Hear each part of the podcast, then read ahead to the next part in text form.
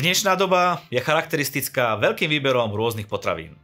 Z regálov na nás pozera ovocia a zelenina, ale aj hotové jedlá a tie, ktoré považujeme za nezdravé. Faktom však je, že je to o nastavení mysle a o uvedomení si, že nemusíme počítať každú jednu kalóriu, ktorú príjmeme. O tom, aký postoj zaujať k jedlu a čo na stravovanie hovorí Biblia, sa budem rozprávať s nutričnou poradkyňou Andy Štechovou. Prečo si nezakazovať nezdravé jedlá, sa budem nespýtať môjho dnešného hostia, Andy Štechovej. Andy, som veľmi rád, že si prišla do 20 minútovky. Ja som veľmi rada, ďakujem za pozvanie. No, takže ty si spojená s týmito nutričnými vecami. Neviem, či si z toho šťastná alebo nie. Som, tak Naplňa ako, ťa že, to? áno, áno. Vieš, tak ako, bolo to niečo, s čím som na začiatku treba nejakým spôsobom bojovala, človek sa učil na vlastných chybách a teraz... Aj bojovala si s tým? No tak samozrejme, tak ja som z rodiny, ktorá na ocinovú stranu povedzme bojovala viac možno s Mhm. tým, čo sa týka akoby uh, jedla a nejaké nadváhy a tak ďalej. Čiže ja som nebola úplne decko, ktoré by bolo štilučka nikdy neriešilo, hej, a keď prídeš do takého toho veku ešte ako dievča, keď to viac začneš riešiť, tak tak sa chytíš niekedy nejakých rád internetových, ktoré práve zakazujú veľa nezdravých alebo tebou obľúbených jedál a potom z toho vzniknú veľké prúsy. Tak ty si od malička vedela, že nechceš byť plno, plná, alebo ako by som povedal? Od malička nie. Podľa mňa dieťa to nerieši, vieš. Mhm. Mm-hmm. Deti sú super, tie proste žijú život, užívajú si maličkosti, tešia sa z maličkosti a neriešia veci, ktoré potom začneš riešiť ako v puberte, ako dospelák a máš z nich potom nejaké svoje mini komplexy alebo aj väčšie komplexy. A takže nie, od malička som to neriešila, ale ako prídeš do takého veku 14, 15, 13 rokov, Mhm. tak viac začneš vnímať to svoje telo, viac sa začneš porovnávať, plus dneska žijeme ešte v dobe sociálnych médií, čo ťa extrémne vie ovplyvniť, lebo sú tam veci, ktoré sú akoby ideálne, sú tam highlighty životov ľudí, s ktorými ty porovnávaš tie svoje proste normálne každodenné situácie Mhm. a potom máš pocit, že stále nie si akoby dostatočný. No. Áno, to sú tie pocity, že nie sme dostatoční, lebo sa porovnávame a Áno. niekto vyzerá lepšie. My si dneska povieme, prečo si nezakazovať nezdravé jedlá, tak definujme si, čo je toto nezdravé jedlo.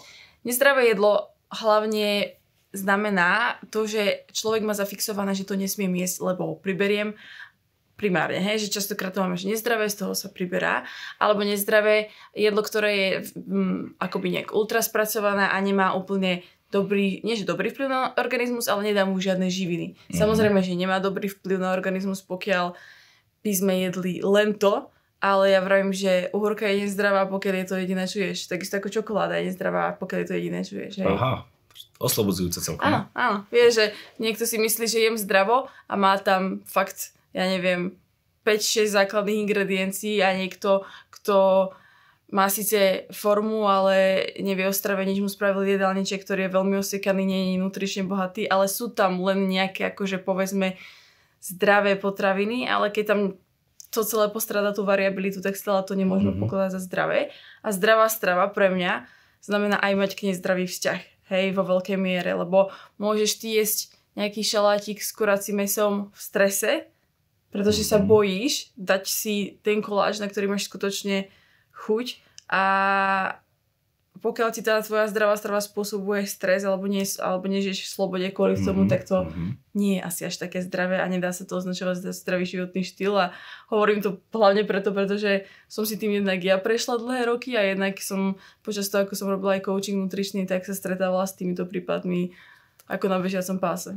Čiže to je celkom oslobodzujúce takisto, že v Je. podstate bez stresu, kľudne No. si dajte čokoľvek v normálnej miere. Práve, že preto je fajn a dôležité edukovať sa akoby o tej strave, že častokrát akoby aj v školách, vieš, učíme sa o všetkých možných veciach, ktoré v živote reálne akoby nevyužiješ a to, čím sa cítiš každý deň, čo prakticky tvorí to, akým spôsobom budeš fungovať na dennodennej báze, ako budeš vôbec efektívne vedieť pracovať, sústrediť sa, eh, častokrát ovplyvňuje to veci ako vzťahy a tak ďalej, lebo to, ako ty sa cítiš vo vlastnom tele, ovplyvňuje to, ako sa chováš ďalej a tak Mhm. ďalej, ďalej a tak ďalej, tak eh, to nejakým spôsobom je akoby opomínané, vieš. A preto je dôležité akoby sa o to zaujímať a ľudia majú pocit, že ako náhle sa niekto začne zaujímať o stravu, tak už neviem čo, už, už hej, ty si ten, čo si nedá toto, nedá si toto, alebo tak. A častokrát ako jasné je hrozne veľa informácií v dneskejšej dobe a človek vie byť zmetený, ale preto je dôležité akoby pri tom všetkom, čo sa snažím zisťovať, stále používať akoby ten sedliacký rozum, lebo v dneskejšej dobe máš pocit, že nemôžeš prakticky vôbec mm. nič a čím viac sa začneš zaujímať, ty máš pocit, že už nemôžeš ani dýchať vzduch, mm. lebo aj ten je znečistený, vieš. Mm. Takže vlastne neviem, čo ideme robiť. Ale že aj pri tom, ako o, sa učíme tie informácie alebo sa snažíme edukovať o tej strave, tak stále ako nezabúdať používať ten sedliacký rozum, že vnímať tie veci v kontexte a hlavne vnímať to, že OK, že čo je prirodzená strava, na čo som bola akoby, na čo je naše telo stvorené, čo, prirod, čo je pre neho prirodzené, čo vie spracovať, čo mu dá živiny. A... No to je dobrá otázka. Áno, no, to je dobrá otázka. To je tá otázka, že OK, že čo vlastne dá našemu telu živiny. A je to jedlo, ktoré je primárne čo najmenej spracované. Akoby, hej, že prídeš do toho obchodu a vieš, že vajíčka sú vajíčka, meso je meso, teda samozrejme, vieme to kvalitovo porovnávať už dneska ešte mm-hmm. dobe tiež, ale keď sa, keď sa bavíme o tých akože základných súrovinách a potom vieš, že niečo, čo má trilión um, ingrediencií v sebe, ktoré tri štvrčko nevieš prečítať, tak asi to nebude úplne ideálne pre ten mhm. organizmus. My sme otvorili dnešnú reláciu pre divákov, pre mm. ich otázky, tak ja hneď na úvod položím takú, ktorá prišla a hodí sa mi teraz. Povedz nám top nezdravých jedál bežne dostupných. Najčastejšia chyba, ktorú robíme. Nezdravé jedlá, ktoré Áno. sú dostupné. Také topkové, že najviac ľudí robí tieto chyby. Tak nezdravé jedlá. Ja by som určite poviem, že nezdravé jedlá, ktoré sú tak, ako som povedala, ultra spracované. Hej, čiže ľahko to spoznáš tým, že jednoducho väčšinou je to balené, väčšinou je tam máš fakt ingrediencie, ktoré ani nerozumieš, sú to častokrát, je tam častokrát pridané veľa rafinovaného cukru, palmový mhm. olej a veci, ktoré akoby obecne vieme, že sú pokladané za nezdravé, hej, či už sú to akoby sladkosti alebo alebo nejakým spôsobom vyprážané jedlá, fast food a tak ďalej. Hej, že jasné, že keby som sa živila len tým, tak je to prúser. Akože je to pôvodca civilizačných ochorenia. Mm. Určite nehovorím, že áno, jedzme toto 24-7 a neriežme a majme sa radi, že to vôbec nie. Že to, že sa máš rád práve znamená, že budeš ísť plnohodnotne. Ale skôr si myslím, že problém nastáva v tom, že ľudia vedia, že toto sú akoby nezdravé jedla a respektíve nutrične neplnohodnotné a keď už sa začnú snažiť stravovať sa zdravšie, tak sa im snaží akoby vyhýbať sa, čo je fajn, akoby obmedziť ich, nebáť sa ich dať si v určitej miere, ale väčší problém je, keď sú akoby jedlá v dneskajšej dobe, ktoré sú označované za zdravé a pritom nie sú zdravé a ľudia ich mhm. jedia s pocitom, že, že sú zdravé. Napríklad vo veľa ľuďoch evokuje nápis proteín na veci, že to je proste super zdravé. Hej? Treba, a pritom je to jasne. krásny marketingový ťah. Pritom sú naozaj akoby produkty, ktoré sú kvalitné a majú marketing, že proteín, ale častokrát je to len to, že ľudia majú už nejak v hlave zafixované, že keď je to tam napísané proteín, tak to bude zdravé. Hej, preto sa treba pozrieť na, na zloženie a jednoducho častokrát vidíš, že napriek tomu tam máš, ja neviem, keď sú napríklad tie drinky proteínové, mm-hmm. Uh, asi nebudem konkretizovať úplne značky, ale, ale taký jeden z tých najznámejších, otočíš to a máš tam, ja neviem, 30-40 gramov cukru, čo z toho, že tam máš ako proteín, hej, že, že to už keď mm-hmm. tak si kúpim kvalitný proťak a dám si k tomu horálku, keď to tak poviem a užijem si to s tým, áno. že OK, dám si to, na čo mám chuť. A je to to isté v podstate. A je to to isté, len častokrát ľudia jedia veci s pocitom, že je to zdravé, alebo mm. napríklad, ja neviem, že zdravý snack, tak si kúpim nejaký flapjack, nie, lebo že ove, ove, ove, ovsené vločky. Ten jeden flapjack má takú kalorickú hodnotu, že si za to spravíš veľký obed aj s dezertom a naješ sa plnohodnotne a z toho flapjacku akože pravím, ako v kontexte zdravej stravy môžeš tam mať čokoľvek, hej, ale nie je, to, nie je to s tým, že teraz som spravil úplne najlepšiu na svete voľbu. Je veľmi dôležité preto akoby čítať aj to zloženie, hej, že, že ak sa to tvári zdravo, a, alebo nejaké mysli a podobne, ale má to na prvom mieste cukor, tak asi to nebude úplne nutrične plnohodnotné, tak ako si myslím, stále to neznamená, že to tam nemôže mať. Len vedieť, že jednoducho... No a koľko je toho cukru, lebo uh-huh. cukor to má. Mm. Teraz, aká je taká normálna hranica toho cukru napríklad? Za deň, ako by u človeka. No v tej tyčinke. V tej tyčinke. Alebo no, ako to vyrátať percentuálne, alebo...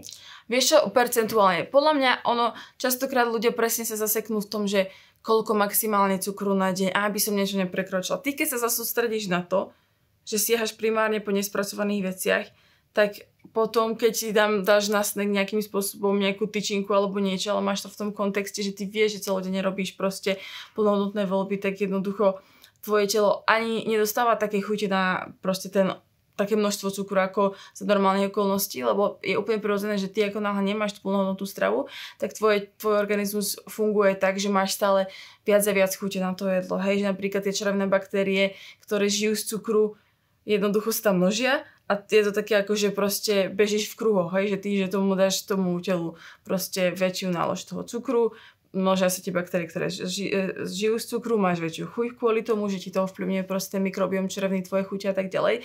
Čiže akoby zaseknúť sa pri tom, môžeme povedať konkrétne, vieš, VHO, aké má odporúčania cukru na deň a podobne, ale podľa mňa človek sa v tých číslach niekedy tak zasekne, že sa zabudne sústrediť na to, čo má zaradzovať do tej stravy a riešiť, čo obmedzovať zase, mm. hej. A môj primárny cieľ bol vždy počas akoby coachingov a tak naučiť tých ľudí, že ja nechcem, aby si sa sústredil na to, čo ty musíš teraz všetko povierať z tej stravy, že po sa sústrediť na to, čo tam chceš zaradiť, čo chceš proste, čo ty chceš jesť. A potom ti nezostane ani toľko chuti, ale ani toľko priestoru na tie akoby nutrične menej plnohodnotné jedlá, ale stále ti tam zostane ten priestor, lenže už sa ti obecne menej chute, menej sa ti mikrobiom a tak ďalej. A hlavne sa cítiš inak a úplne tie voľby robíš proste mhm. prirodzene mm. inakším spôsobom. Opýtam sa ťa inak, ako mm. si to mhm. povedala, ale zhrnieme to z inej strany. Mm. Musím si čítať to, čo zjem. Musím čítať tie malé písmenka tam, aby som bol no, v pohode. Ideálne si volí také potraviny, pri ktorých ich nemusíš čítať. Aha. Vieš, že akože cieľom je proste mať v jedálničku potraviny, ako máš, vieš, máš ovoci, zeleninu, tam proste nemáš čo čítať, prídeš do obchodu, je to uhorka. Na vajíčkach nemáš čo čítať, na mese nemáš čo čítať, hej, dobre, máš no, možno, že máš šunku, tak si prečítaš, koľko percent má toho mese, tak sa chceš zobrať to najkvalitnejšie. Na siere proste vieš, že je to sier, nemusím študovať a čítať, čo to je, kde to je ako ono je fo- fajn si spraviť taký možno research v tom, že ja neviem, kupuješ nejaké balené pečivo, tak je fajn. Veľa ľudí si myslí, že je, má to hnedú farbu, tak je to zdravé. No tak hnedá farba neznamená automaticky, že je to zdravé. Uh, ideálne viem zistiť, či to má nejakým spôsobom väčší obsah vlákniny, ktorá je prospešná pre môj organizmus, strávenia a tak ďalej, sítosť že vidíš na obale, že má na prvom mieste celozrnú múku. Mm-hmm. Hej, že to, že je niečo hnedé, tak je použité nejaké, akože môže byť použité nejaké akoby farbivo alebo tak, hej, že, že uh, ideálne práve presne tvoriť ten jedálniček a nakupovať potraviny, pri ktorých nemusíš študovať. Mm-hmm. A potom už keď vieš, že frekventovane niečo kupuješ, čo proste ti chutí a chceš vedieť, tak ako neštuduješ si každú potravinu, vieš, nemáš každú potravinu doma, čo je v supermarkete, ale máš niečo obľúbené, tak si pozrieš, OK, toto má také zloženie, Možno to nie je úplne ideálne, ale mám to rád. Proste chcem si to dať po obedi ku káve v pohode. Ale viem, že 80-90% môjho košíku je taký, že som nemusel študovať to, čo som tam dal, lebo vidím, čo to je, mm. vieš. A hovorí sa, že tie najchutnejšie jedlá mm. sú najviac nezdravé. Je to tak, alebo na základe toho, čo hovoríš, e, to, tú nezdravosť určíme my? Záleží.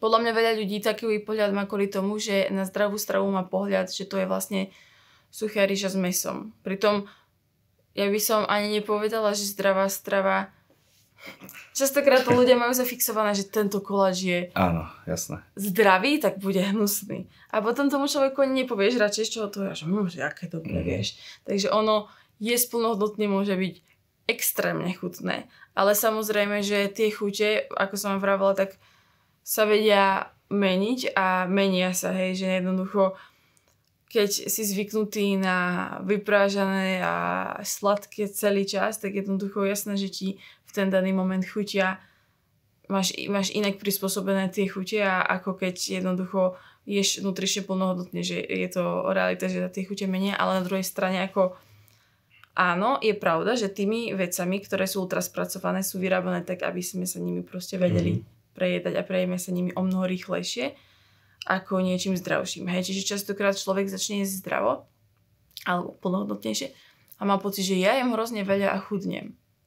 Pretože to není o veľa, že obie, ako objemovo je to veľa, ale častokrát to nutrične plnohodnotné jedlo tie viac zasíti, má na o mnoho väčší objem, o mnoho nižšiu kalorickú hodnotu častokrát, ako treba zatvoriť si balíček čipsov a No kto zje štvrťku balíčku a odloží? No nikto, samozrejme. Celé Hej, čiže veľmi ľahko proste akoby to vieš jesť celé, potom si otvoriť ešte nejakú čokoládku a nemáš pocit sitosti, ale za to si do seba dal Ale kalorický- si šťastnejší. ale si šťastnejší. Ale presne to je to, že ja vravím, že OK, že ty ale keď si zaplníš ten svoj organizmus, že dáš mu to plnohodnotné jedlo a potom máš chuť proste dať si ešte sladkú bodku treba, tak akože do it, akože prečo by si sa mal obmedzovať, že to obmedzenie ťa vedie len k tomu a nepochopenie toho ťa vedie len k tomu, že máš ešte väčšie chute na to a na konci dňa si to aj tak dáš, len si to dáš pocitom viny, ktorý je tam úplne zbytočne mm-hmm. a možno sa toho ešte preješ, lebo si povieš, začnem od zajtra, vieš, a zajtra to už zvládnem a zajtra bude zase zajtra, zajtra. Prosím ťa veľmi krátko, už si to povedala, zapisovať do kalorických tabuliek je oslobodzujúce, alebo ubíjajúce, alebo odporúčaš, neodporúčaš? To je veľmi dobrá otázka a tvrdím, že kalorické tabulky alebo akékoľvek iné takéto podobné nástroje sú veľmi dobrý sluha a veľmi zlý pán. Mhm. Veľmi zlý pán.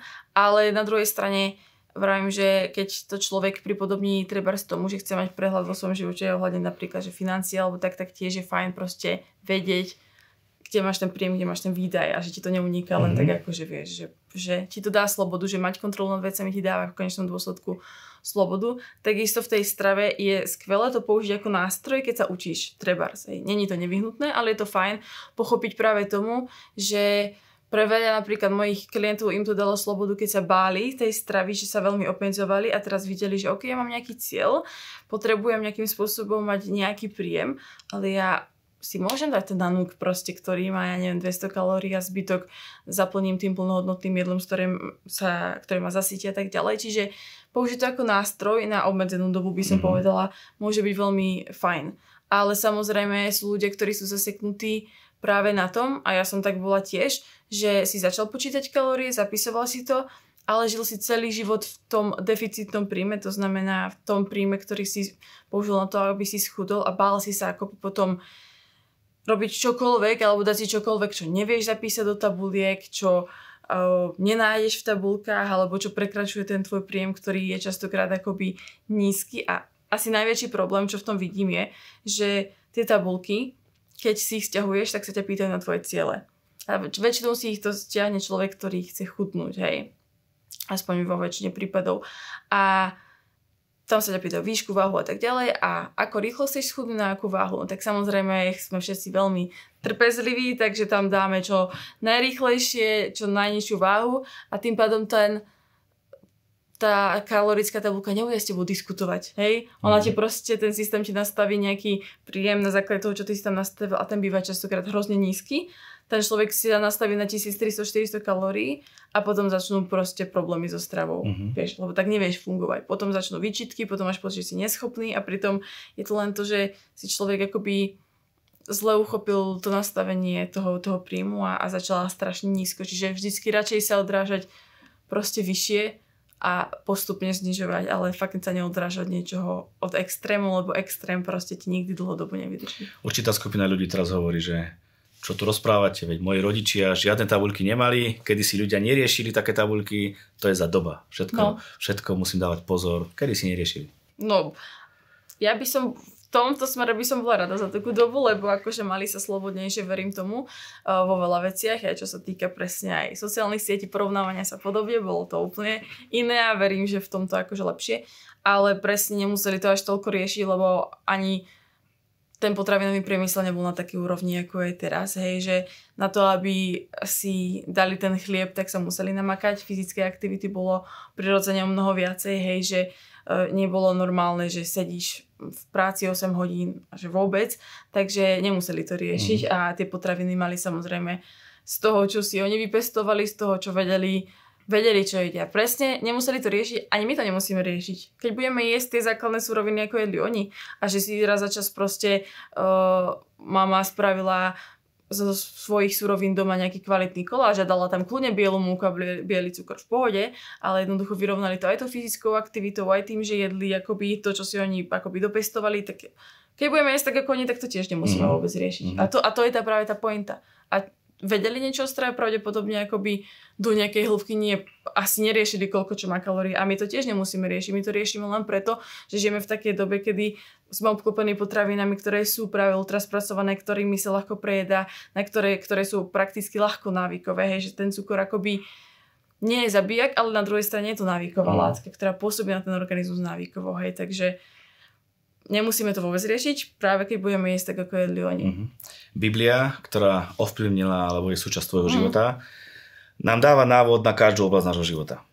Áno. Hovorí niečo aj o stravovaní? Alebo existuje nejaká Biblia stravovania? Biblia stravovania. Tak Biblia určite hovorí o tom, že, že naše tela sú chrámom Ducha Svetého, čiže není to ako, že Boh nám stvoril telo, hej, že nestvoril nám len ducha, duši, že proste by sme tu len tak nejak znášali a tak ďalej, ale jednoducho máme tu fyzické telo, ktoré jednoducho je potrebné sa nejakým spôsobom starať a živiť ho a verím, že tie naše voľby vedia práve reprezentovať to, že akým spôsobom my si vážime ten dar, ktorý nám fakt Boh dal, lebo čím viac si človek prežije nejakým spôsobom aj uh, nejaké treba fyzické problémy, ktoré samozrejme nie sú od Boha, ale čím viac si zažije proste uh, takéto veci, tým viac si vie vážiť to, že OK, že Boh mi dal to telo a ja viem do veľmi veľkej miery ovplyvniť, ako uh, využijem ten potenciál toho života, ktorý nám Boh dal. Takže určite ako Biblia hovorí o tom, hej, že naše tela sú chrámom Ducha Svetého, čiže sú veľmi vzácne a máme možnosť a máme vždycky voľbu a slobodnú vôľu, ktorá, ktorú nám Boh dal od začiatku, proste buď